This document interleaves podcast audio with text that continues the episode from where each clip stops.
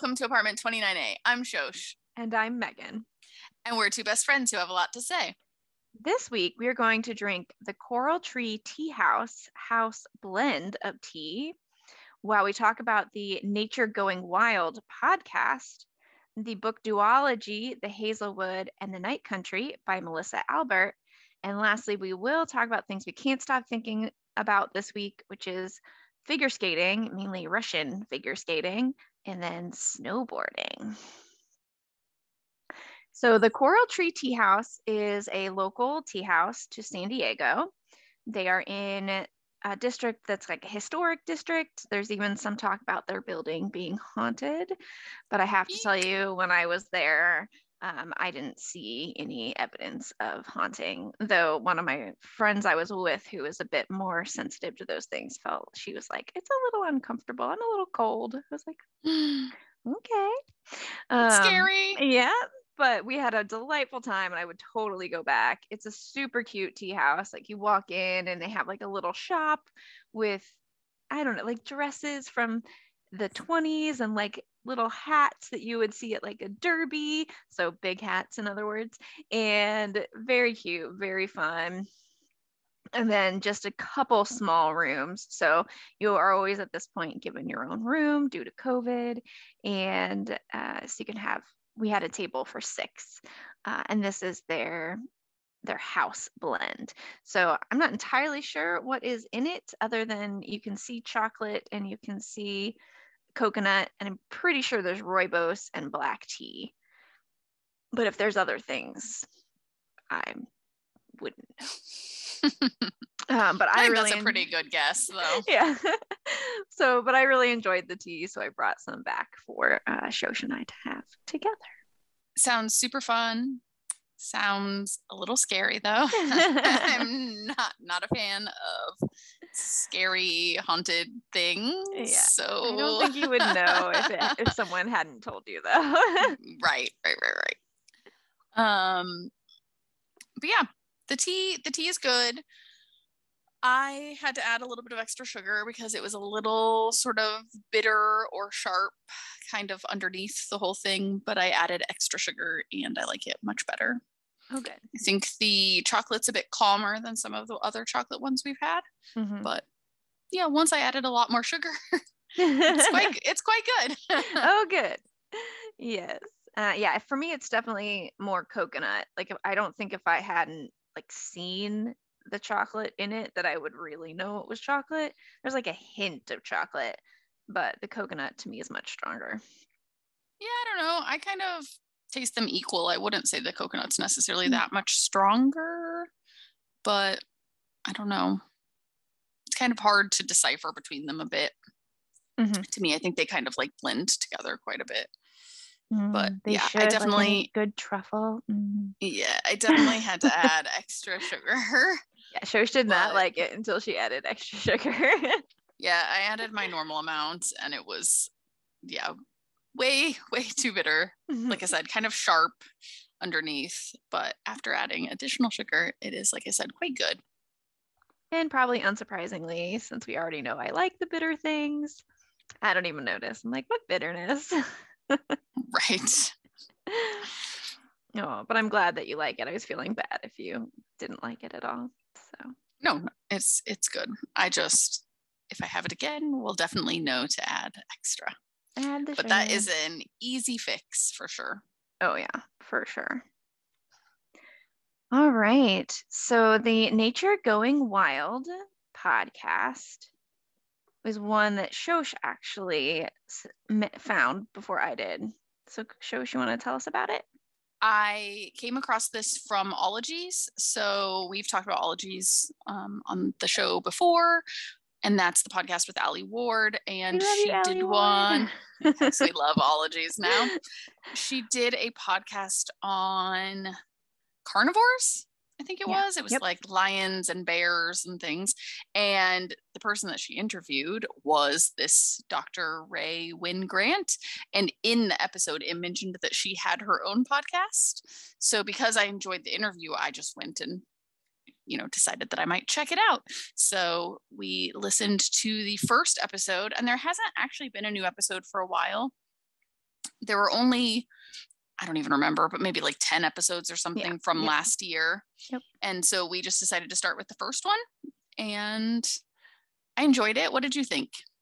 Yeah, I'm glad we started with the first one because it is, it ends up being this like her story of how she got into the field of studying carnivores, which is really interesting to learn that like you can have essentially vegan or vegetarian carnivores. It's all about the uh, enzymes in the stomach and what they can break down is what makes you a carnivore, which is fascinating. But neither here nor there because that's not about nature going wild but nature going wild is her story so how she got into the field what she started studying and then the barriers to entry that were for her i think is going to be kind of the focus uh, she is a black woman scientist and um, i imagine that that's going to play a prom- prominent role throughout the story um, for better or for worse, like the ways in which she is probably, um, what's the word? I mean, just people assuming that she shouldn't be where she is because of what she looks like, which is frustrating because she's a woman, which is frustrating. Uh, but the first ones are not like the first episode was not about that, but was just about she's entering this field and she's going camping and she's going hiking and she's asthmatic and she is asthmatic to the point where she's had to be hospitalized um, and really had some serious episodes so now she's like hiking camping. Huh. These aren't in things. africa. Yeah exactly. Which was awesome but also things that she was like i've never done this. I never even really thought i could do it. And then she like talks herself up be like yeah it's going to be great. And then it was a little harder than she anticipated. But now she does those things all the time. Like her stories now are like of course she didn't have her own tent to start with even though some of her uh, fellow students had their own tent but she definitely has her own tent now and that means that she feels much more comfortable in the camping realm Yeah, it was a quick episode. I was also glad that we started at the beginning because, like you said, it is sort of her story. So, not that we couldn't have picked up on what she was saying or appreciated another episode, but I think it would be helpful to listen to these sort of in order because I think it is kind of like a cohesive story, sort of in like a season rather than just kind of random episodes that are put out. That was the feeling that I got, anyways. So, it was kind of fun to hear how she got her start and how you know she doubted herself and had all of these things to overcome and that she has and she's now been doing it i think she said for like 16 years so she's been able to you know manage everything but it definitely made her feel you know very human and relatable when she's talking about you know, freaking out about seeing a lion near her tent or having to go to the bathroom at night or being at when the there was a lion near her tent. and being at the very back of the group of hikers when she never actually even considered that she wouldn't be able to keep up with people. And it just makes you sort of feel like if she can overcome those things, then maybe that you could too. Mm-hmm. It's just mm-hmm. like a nice kind of story of, I don't know, you know, conquering sort of fears and not like limitations, but you know, when you haven't done things and you don't know, but then they become difficult, but instead of giving up, you just persevere. Mm-hmm. So I don't know. It was a really nice story, and I really like her voice. So it's mm-hmm. it was she she's nice to listen to mm-hmm. in terms of podcast hosts. Yeah, I agree. And I love that word persevere. It's like one of my favorite. I cannot imagine being in a tent and being like 90% positive that the animal that is outside sniffing your tent is a big cat and not like the black cat that lives in my neighborhood. Like it's like when I go camping, it's one thing to imagine because sometimes I go camping in places where there are bears. And so I have to imagine that there are bears and be okay with like going to the bathroom middle of the night where there might be bears around, but that's very different from being in Africa and like knowing that what was just sniffing around your tent was probably a lion. You're just like, right. It's like one thing to know those things are there, and it's another thing to see those things. Yes. And then, but no matter what, you still have to go to the bathroom. Like, there's no like. well, can't. that was that was actually one of the things that I appreciated the most about this podcast was she didn't shy away from telling you her embarrassing things. Mm-hmm. And I'm mm-hmm. sure that some of that is made easier by the fact that she has overcome them and you know made it through to the other side of all of these things but she literally was talking about she held having to go to the bathroom for so long because that lion was there that when it was finally light enough that she felt like she could she actually ended up you know wetting herself basically which she hadn't done for like i don't know i think she said like 18 years right. or something because obviously at that point she was a young you know she was young but she was an adult at that point but she yeah she told us that which that's kind of embarrassing so mm-hmm. i mean understandable and she shouldn't be embarrassed but i'm just saying for you to say to somebody yeah, I tried to hold my pee so so long because I was afraid of the lion that when I finally moved to put my shoes on, I just couldn't even hold it anymore and I peed all over myself. She, you know, she could have left that out and it still would have been a good story and For she sure. chose to tell us. Mm-hmm. So it just felt very I don't know, real and I don't know, I appreciated that. Mm-hmm. Yeah, I do too because I appreciate like there's honesty and there's also just the idea of like really seeing like because you see all these shows like she even said like her introduction to the field was these nature documentaries oftentimes on pbs or other uh, like national geographic shows and they don't usually show those things. They show like the fun events. They show the fact that you know you might you might spend a week in wherever they are recording and they get an literally an hour of footage from that. But you get to see the beautiful hour of footage because they were there to see the gazelles or they're there to see the dolphins or you know whatever it is that they're there to see. That's what you see and you don't see the six other days of peeing in a forest and like those things that are less glamorous. Sitting in a hut and not moving for eight hours. Yes. You know, when the planet Earth um, shows came out, that was like my favorite when they would show you the behind the scenes stuff that you didn't mm-hmm. usually get to see about how they actually got all those amazing shots and how sometimes, you know, they had been trying for like weeks and they were just about to give up. And then at the last moment, they got lucky and got like the perfect footage. But I mean, it's crazy and it takes some dedication to get a lot of that footage. Mm-hmm. Yeah, so interesting but I think I'll finish it. Like there, because it is only 10 episodes and I really enjoyed the first one. I think I'll go ahead and finish the season. I think I will too. I actually almost went on to the second episode because the first one was pretty short and I was like, "Oh, that was good." And like kind of wanted to keep going, but I was like, "No, I don't want to like confuse the episodes in my head before we were going to talk about it." So. I just did the one and then stopped, but I was actually ready to just keep listening. Yep, absolutely so. 100% the same. Yep. So yeah, so I would recommend it. I mean, again, we've only had one episode, but I think it seems like it definitely is worth a listen. Yeah. And Alie Ward from Ologies was literally fangirling over her. Oh my her. gosh, it was so cute. so for how much I like Alie Ward and Ologies and all the people she gets to talk to that are amazing, for her to be fangirling over her, um, you know, Dr. Rae Wynn-Grant or whatever, I feel like that tells you something also. Yeah. So I, I'm sure that it's worth a listen. Yep. So, any other thoughts before we move on to our books? I don't think so. Let's talk about the Hazelwood and the Night Country. Yes. So I'll go ahead and read the description for the Hazelwood. I'm not going to read the description for the Night Country just because we, Shosh and I have learned that when you read the descriptions for books two and three, they oftentimes have spoilers. Uh, so at least of book one, which makes sense, but we're trying to be as spoiler free while still educational about the books as possible. So we're just going to read the first one. So, the Hazelwood 17 year old Alice and her mother have spent most of Alice's life on the road, always a step ahead of the uncanny bad luck biting at their heels. But when Alice's grandmother, the reclusive author of a cult classic book of pitch dark fairy tales, dies alone on her estate, the Hazelwood, Alice learns how bad her luck can really get. Her mother is stolen away by a figure who claims to come from the hinterland, the cruel supernatural world where her mother's where her grandmother's stories are set.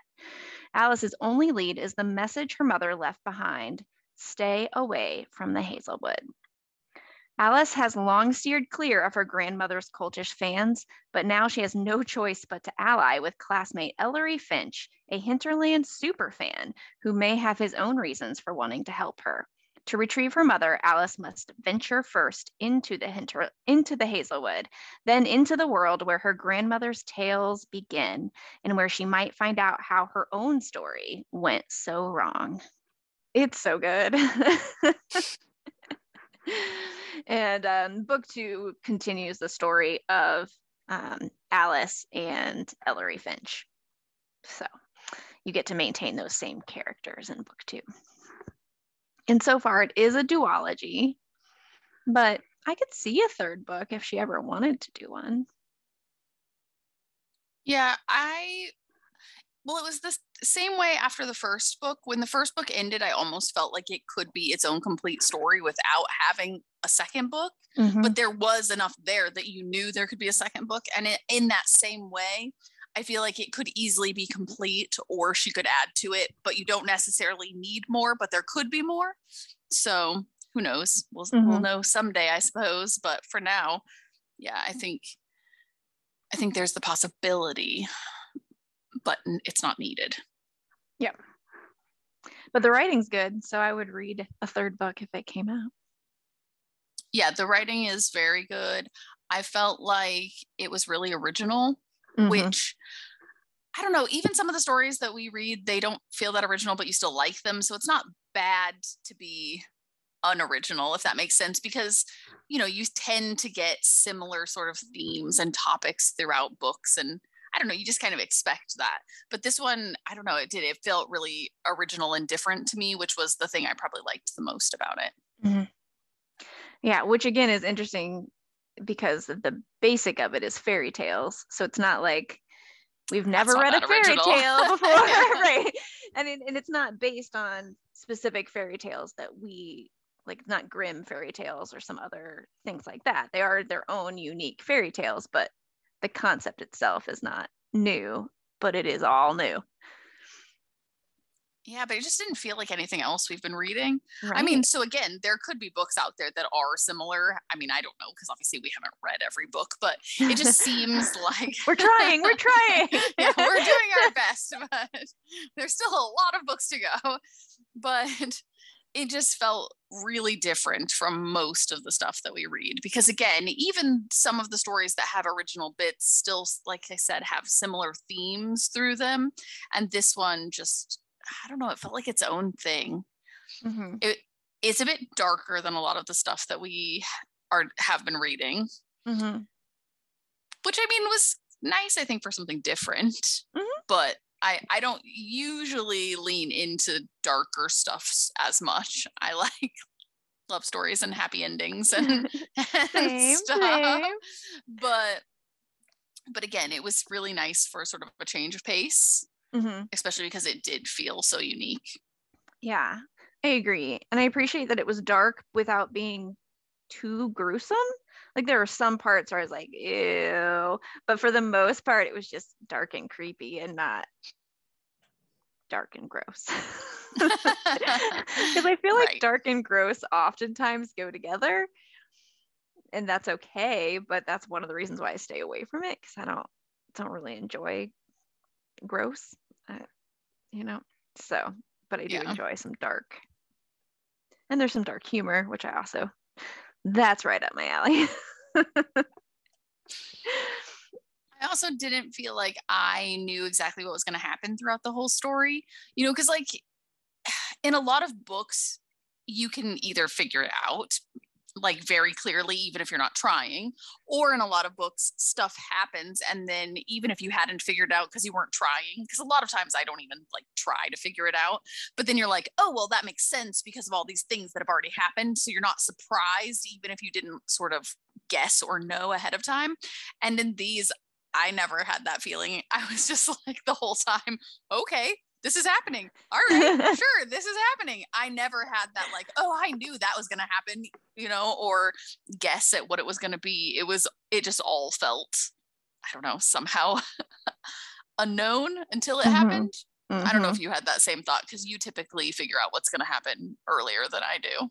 Yeah. Well, particularly in book one, I definitely had that thought. I feel like book two, things were a little bit more, I want to say, I mean, guess worthy is the term that comes to mind for some reason, which I think I just made up. But um, just because they're like, by the time you get to book two, there's there is foreshadowing from book one, and you've got some idea of who the characters are, and of course where you're going to be in terms of a happier, a happy ending. Um, but book one in particular, I was like, I just have no clue where this is going. It's so interesting. It, you know, there's Ellery has his own, his whole background, his whole story that is separate but connected to Alice. And you're like, ooh, what is that? Um, grandma, you can't, sometimes you can't tell it's hard to tell who the who is good and who is bad in these yeah, stories. Definitely fun. Um, and because and with that ambiguity, it is harder to kind of guess because you're like, I don't know, this character has done some really good things in the past. They've also done some really bad things, and I don't know what they're gonna choose this time. so, but that does make it really fun. Yeah, agreed definitely. Yeah, it is. Yeah, it is darker. I'm trying to think about how to describe the like magical fairy tale dark aspects. like how would you categorize the book? Dark and twisted fairy tale? Yeah. I have no idea. Right? I don't think that's actually a real category, but I mean, I think it's YA, right? I'm pretty sure. Guess I'm not positive, but I think that it is. Yeah. And I'm sure they call it fantasy because that's the generic anytime you have a fantasy world.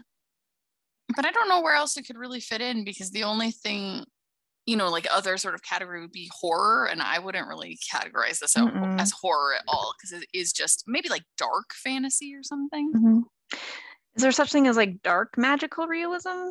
Because there's like a little bit of magical realism in it. Yeah, There's a category know. that I I have a I don't know. I don't want to say love hate relationship because that's not quite. The, I think I hate magical realism. Whenever I read it, I don't hate it. So whatever that is. nice. it's like not my favorite, but then every so I'm always like, oh, magical realism, okay. But then when I read it, I'm like, Oh yeah, that's really no, cool. I, I like that. that. I feel like that's easy to do with lots of things. Just to instantly sort of judge something and be like, eh, I don't really like that. And then, you know, you read it or mm-hmm. you try that food or watch that movie or whatever. And then you're like, mm-hmm. oh, actually, that was pretty good. Right. Well, I think the night circus was that same thing for me. I was like, I don't know, like it's magical realism and it's kind of dark and I don't think I'm gonna like it. And then I was like, oh my gosh, this Whoa, is this is really good. Why did we wait so long to read this? right.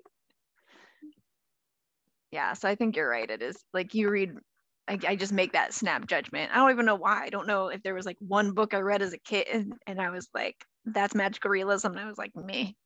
And now I'm like, magical realism. yeah, I don't know.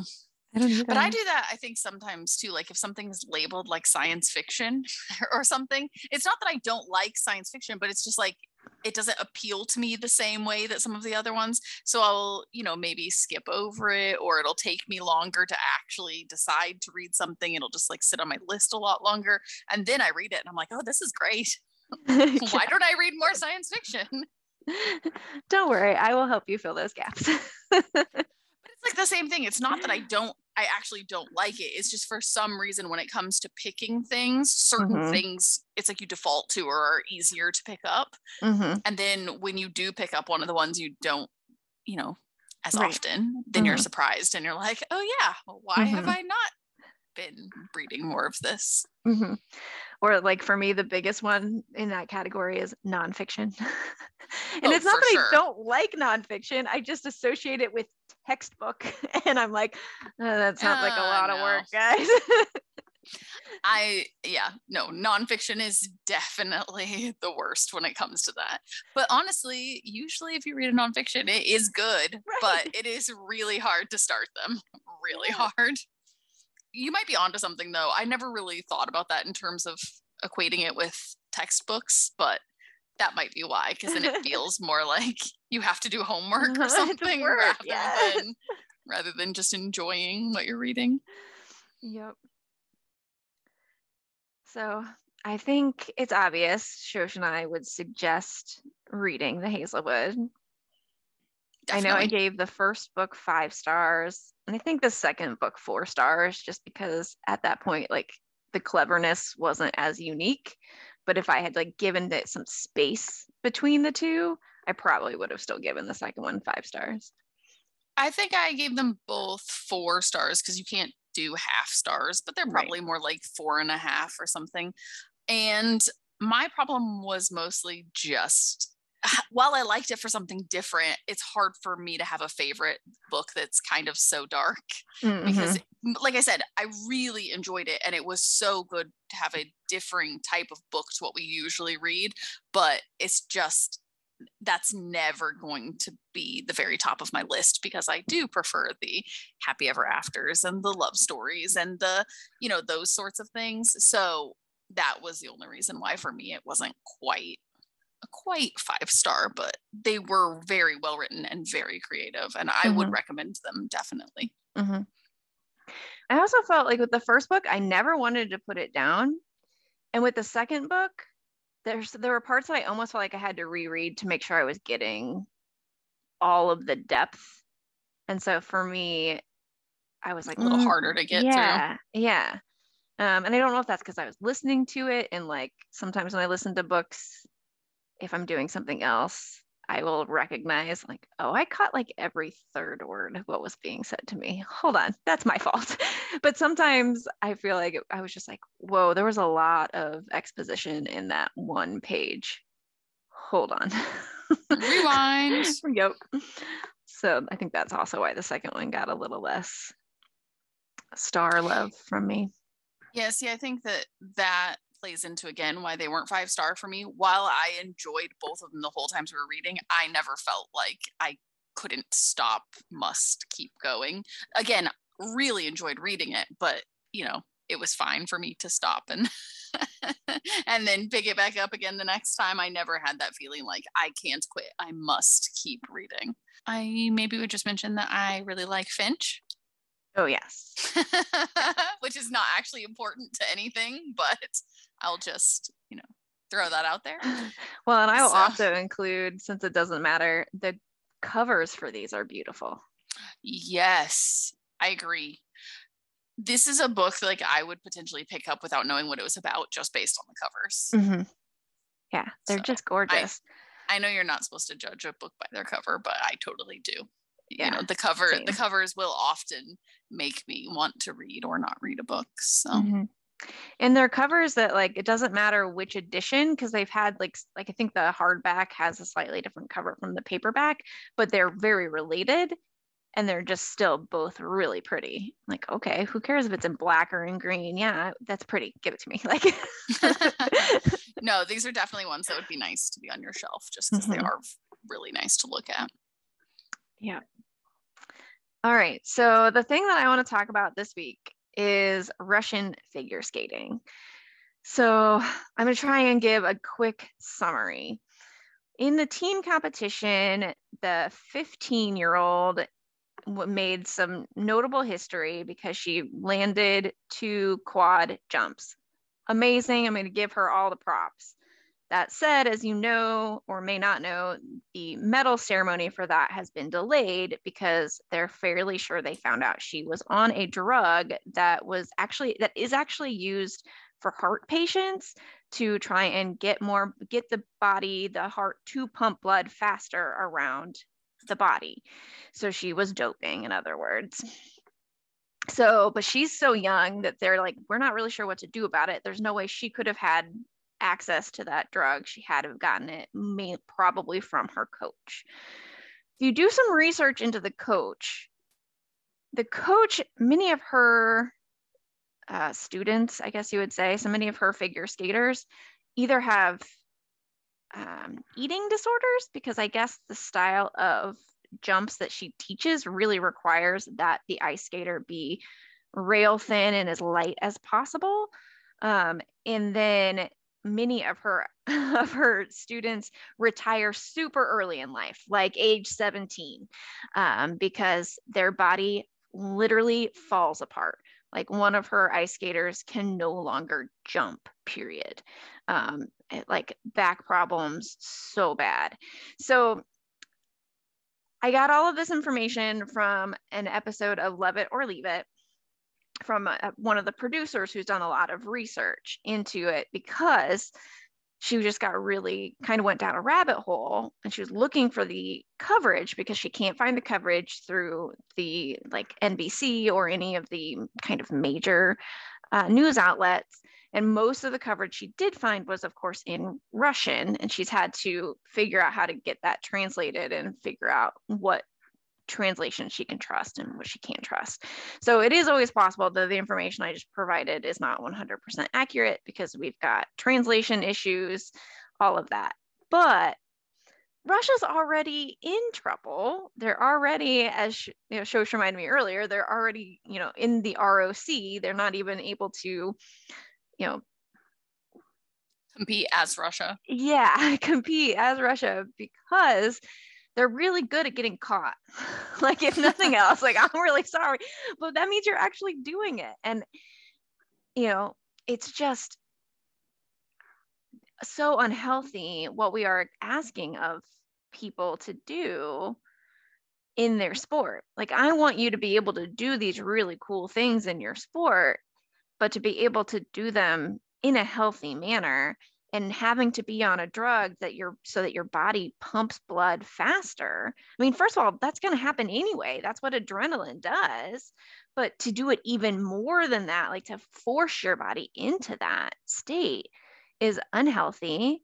To do that and like one of the stories is that her ice skater was like, "Oh, I have two shrimp a night and then I'm full." I'm sorry, what? Two shrimp especially as a professional athlete. Right. I'm like that's not even an appetizer amount. That you know i mean like when you get an appetizer i mean granted these are us standards but still when you get a shrimp appetizer you get like six shrimp and a little cocktail sauce and that's seen as an appetizer like not as a meal. So you know and it's just so interesting like i am surrounded by crossfit athletes and crossfit athletes eat all the time I mean, I love them, but I'm like, and they have to because they are working out at such a rate that if they didn't, like their their goal, of course, is the opposite. Most of them are trying to build muscle, um, but uh, figure skaters need muscle. Like that's the only way you can flip around four times is to have a lot of muscle control. oh yeah, so, think about the energy you're expending on the yes. ice. So while it is amazing to think about what the human body can do, I, am not as impressed if it's at the uh, expense of of physical health or mental health. Yeah, because I heard about this just in passing. I want to say it was from Up First, which is mm-hmm. NPR, and they mentioned it, but there was no detail about it. And I haven't heard anything about it since then. It right. was sort of this 15 year old landed two quads, which is amazing. And then it might have even been the next day they said, but they haven't awarded the medals yet because they're investigating for doping, but she's too young to potentially get in trouble. So it might be her coach. But now that I haven't listened to the Love It or Leave It episode yet, so Megan filled me in on all of that. But from what I know of that, it's just so frustrating because I want to be like, well, why is this coach even still coaching? Mm-hmm. Also, not that I want all of the athletes to suffer for some people's mistakes, which is why, even though in some ways it was frustrating that Russia can basically still compete just under ROC instead of as Russia, I now I don't know, just feel like that needs to be reevaluated again because mm-hmm. clearly they aren't learning their lesson. I mean, literally, they can't compete as Russia. I mean, everyone knows ROC is Russia, so in a way, it's kind of a pointless right punishment. But still, they they can't compete on, under their home country because they got in trouble for so many people, so many athletes doping, and now in another Olympics, there's controversy about doping. Mm-hmm. So I don't know. It just makes you question everything. And it's really frustrating. And I'm like, why isn't it being covered at all? Is that because they're in China? Right. Is that because China and Russia are friends? Is that because nobody has any information?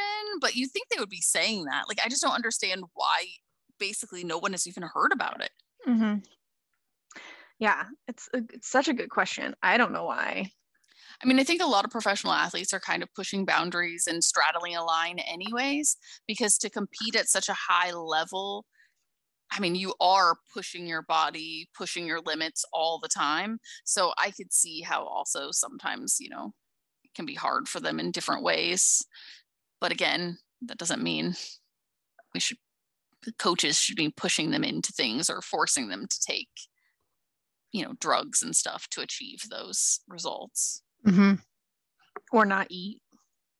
Right, exactly. Clearly, there are a lot of issues around that. Yeah. It's yeah. so weird though, because while I get what you were saying about not, you know, needing to be skinny, I guess, to make the jumps, I would also argue you would think you would need like bigger leg muscles to be able right. to make the jumps. I don't know. I yeah. don't know anything about skating, but yeah, I mean, they always say that it's like that back leg coming down and pushing yourself up.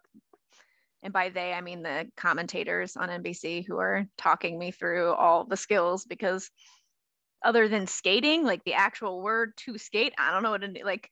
They're like, that's a jump. I'm like, oh yeah, that's that type of jump. Okay, that's what they said. Like I can't pick out a jump from. In all honesty, I can't tell the difference between them. I find that with like figure skating, snowboarding, everything. Like I can tell that things look different, and I can tell well more for snowboarding I think than for figure skating. But I don't know. They'll be like, that's a backside 1260 or whatever. And I'm like, well, how do you know it's a 1260? They just did a bunch of spins. And then if they slow it down and they count them off for you, you're like, okay. But like in real time, I'm like, how did you know that that was, you know, oh, whatever. Same with right. like the, they'll be like, that was a quadruple Salchow or a triple Salchow. And I'm like, how do you know? I mean, they were just spinning really fast. Mm-hmm. And also, why is why do we call it a Salchow? Come on, we couldn't have come up with a right? prettier name for that. right? I think it might be named after somebody. Yeah, I hope so. Because I'm just like, really? We actually tried to look it up because I was like, what is the difference between these jumps? Like they say, it's a Lutz, it's an Axel, mm-hmm. it's a whatever. And I was like, but I mean, they all just look like nice jumps. Like I don't know how to tell the difference. You just like they're spinning a lot in the air. Mm-hmm. But so the one thing that I did learn is that the Axel is the only one that you take off from the front. All of the other ones you take off going backwards. And I was like, oh, nice. Because, you know, obviously I've noticed most of them, they take off backwards, but I didn't actually realize that there's only one that takes off from the front. So interesting. Yeah. I knew some of it had to do with like the placement of the foot, but I wasn't. After that, I'm like, I don't know kind of like offsides nice. in soccer. I know what it is, and sometimes I can see it, and sometimes I'm like, I don't know. They called it offsides. I guess so. offsides is really hard though, because sometimes right? all think something is offsides, but the problem is you kind of have to be looking two places at once. Yeah. Because it's the position when the ball leaves the person. Yeah. And so if you're watching the ball and then you look over and then you think someone's offsides, but they might not have been because they might not have been offsides when the ball was actually kicked. Yeah. So I'm like, you need you need like two heads, or yeah. your eyes need to be like looking in two separate directions. Yeah, in a lot of these sports, I'm like, you just uh, whatever. What? Oh yeah, that that's what the ref said they saw. I'm gonna just believe it because I know what it is, but I don't know how you see it. All right.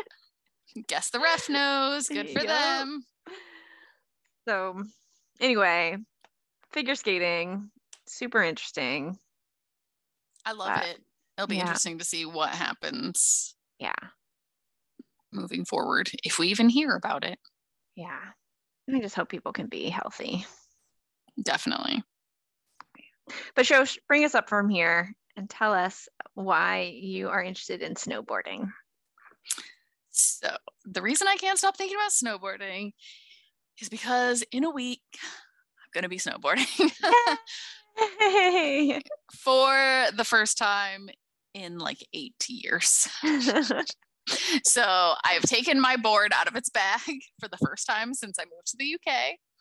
I have had it waxed, I've had the edges sharpened, I've adjusted my bindings, I've dug out all my gear, and I feel like I have no idea what I'm doing. I was standing in my board and I was like, I don't remember how to snowboard. I like jumped around a bit and I was like playing around being stupid just to like get the feel of it. And I was like, but I don't know that I'm going to be able to do this. And I was like, but I can't even really practice or test it until I'm actually On around snow, snow and doing it. I'm the most afraid of the lifts. Yep. Now, if they have the gondolas, like the ones you just carry your board or skis in, and they're like bigger, that would be no problem because you walk you walk in and out of those and i desperately hope that there are some of those but i'm going to a place i've never been before so i have no idea but if they only have chair lifts i am scared because even when i was snowboarding regularly it was very hard to get off on a chairlift. Mm-hmm. Unlike people on skis who automatically have their balance and have skis attached to both feet, so they literally just stand up and slide off. You're only attached with one foot on a snowboard and you have to glide off. So you have to stand, get up off the chair, balance yourself, and slide yourself across out of the way. And that sounds easy, but the areas when you get off of the chairlifts are usually not very nice because so many people are getting off there. So they're often like icy or uneven. So I'm a little bit scared. yeah, I feel yeah. That's the hardest part. But I was also laughing because I was like, you know how what's that saying? Like a, a good sportsman never blames his tools or something. I'm like, well, Shosh is setting herself up so that all the tools are certainly in the right place. And you're like, so, so you're saying it's going to be my fault? yeah, kind of. Yeah. Honestly, probably true. probably true. But yeah, I honestly, I hadn't pulled any of my stuff out since we moved here. So, I mean, it's really fun. I am really excited to do it again, but I literally feel like I'm starting over and I'm kind of scared about it. Mm-hmm. So, I think by the time this airs, I should um, have already been snowboarding. Yes, you'll have to. I think maybe even maybe even back. So I'll have to maybe let you know pictures. if I've survived. so, but I'm ready. Don't worry. I've got my knee brace. I've got my wrist guards. I have my helmet so I'm prepared. How old are we? We're like, I got my knee brace. I know. Hey, a helmet and wrist guards for snowboarders is just sensible. The knee yeah, brace. I didn't mention that part. I'm showing. I'm probably showing my age. No, but you're going snowboarding. Amir found some kind of meme. I don't remember exactly what it was, but it was like, me, I'm in the prime of my life. Everything is amazing. And then the next thing was like, my knees. And it was like, I don't remember exactly what it said, was basically like, are you sure? Or I mean, it was like something to like opposite basically. And what are you doing? Like, look, he's like, look, this is you, especially for snowboarding. And I was like, oh my God, that does make me feel really old, but it's kind of true. it's kind of true. Now, what will so, Amir do? Does he ski. snowboard? He'll ski. Okay. He has tried snowboarding, but he usually skis. So I think, especially because there's been such a big break between us doing any skiing or snowboarding, he'll probably, well, at the moment, the plan is to ski because it's a lot easier to get back on skis mm-hmm. than snowboard. Yeah. And even with that in mind, though, Jeremy hadn't been skiing since, I don't know, his teens maybe. And he just went skiing couple weeks ago and loved it. So he picked it right back up. And there that's a big gap. yeah. We're we're not in our teens anymore. we are not. Yeah. Well, I feel like 8 years is a pretty big gap. Um it is. Yeah, yeah, yeah. I don't know.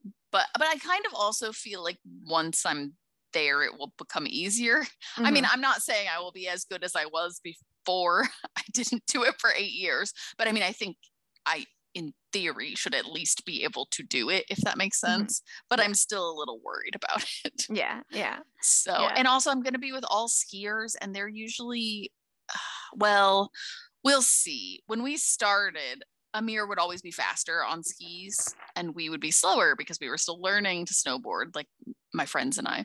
And then we got better so we could keep up. And then Amir tried snowboarding and then he was the slow one and we were really fast. but um, I'm going with people who are experienced skiers and I'm just worried I'm going to be like the slow one that can't keep up because I'm like, I don't know what I'm doing.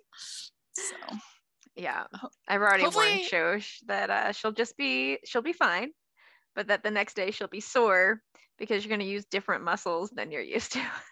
yes, definitely. And stupidly, I did not prepare myself at all to try to get ready for this trip in terms of, you know, doing any kind of exercises or anything to be ready.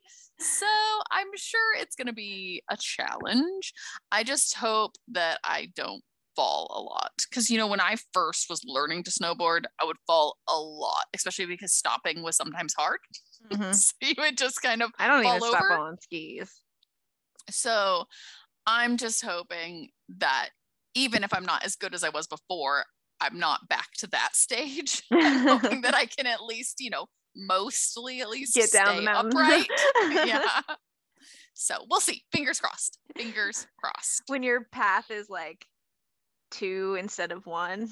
like, so that's where I sat and slid down the mountain.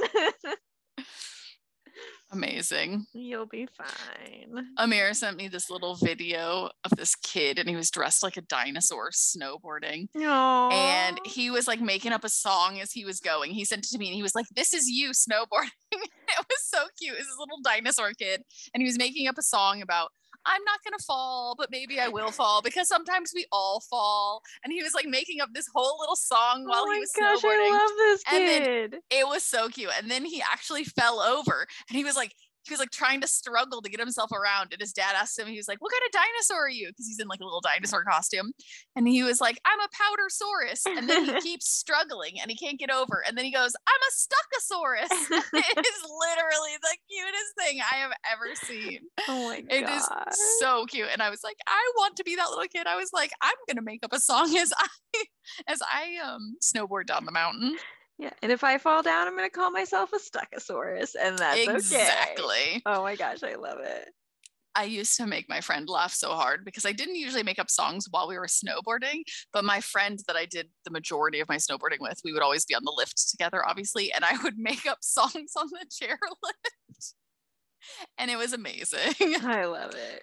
They were so bad, but I loved it. But also so good. but also so good. Well, oh. oh. gosh. So if you like snowboarding, or if you have thoughts about Russians figure skating, or if you like the Nature Going Wild podcast, let us know. Email us at apt29a at gmail.com or check us out at Instagram at apartment29a. And have a great week, everyone. Thanks for listening. Bye. Bye.